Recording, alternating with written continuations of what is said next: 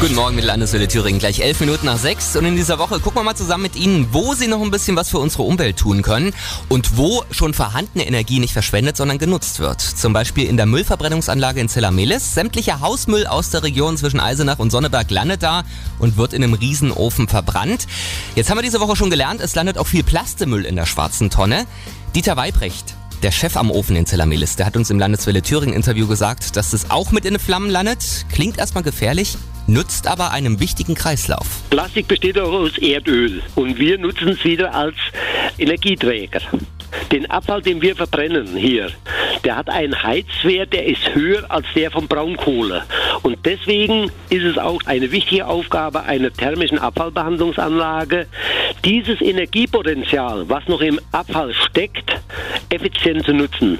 Und das nutzen wir durch diese Kraft-Wärme-Kopplung, indem wir Fernwärme erzeugen und Strom erzeugen. Jetzt weiß ich selber, weil ich daherkomme, viele in der Region finden das eher doof, aber Schadstoffe, die kommen nicht in die Luft, die müssen nämlich rausgefiltert werden. Dafür gibt's gesetzlich vorgeschriebene Grenzwerte und die werden auch regelmäßig kontrolliert. Sie können sogar mal eine Führung mitmachen, damit Sie genau wissen, was dort vor sich geht. Also irgendwo muss der Restmüll von zu Hause ja hin und in Zellermelis wird er nicht einfach nur verbrannt, sondern noch für Fernwärme und für Strom genutzt. Mein Thüringen, meine Landeswelle. Landeswelle.